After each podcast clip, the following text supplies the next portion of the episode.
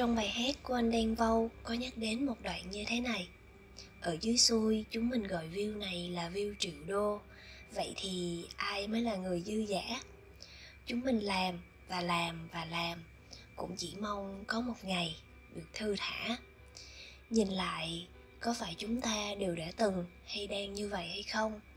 Mỗi ngày cứ quẩn quanh với những bụng bề của công việc để rồi cái thực sự mong muốn đổi lại, có phải chỉ đơn giản là những ngày nội tâm mình được thư thả, nhâm nhi một tách trà, đọc một quyển sách, ngắm nhìn hoàng hôn và tách ra khỏi những lo toan về tài chính, về mối quan hệ hay là cả những cái tham sân si ngoài kia?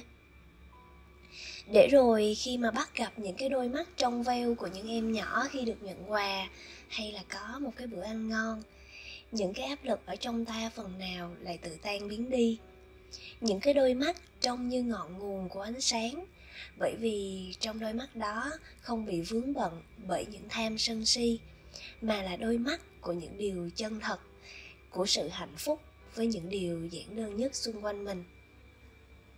Nên mình lại tự đặt một cái câu hỏi rằng á, có cách nào để chúng ta có thể gieo những cái hạnh phúc giản đơn như vậy vào cuộc sống của mình hay không? Thì à, thật là may mắn quá.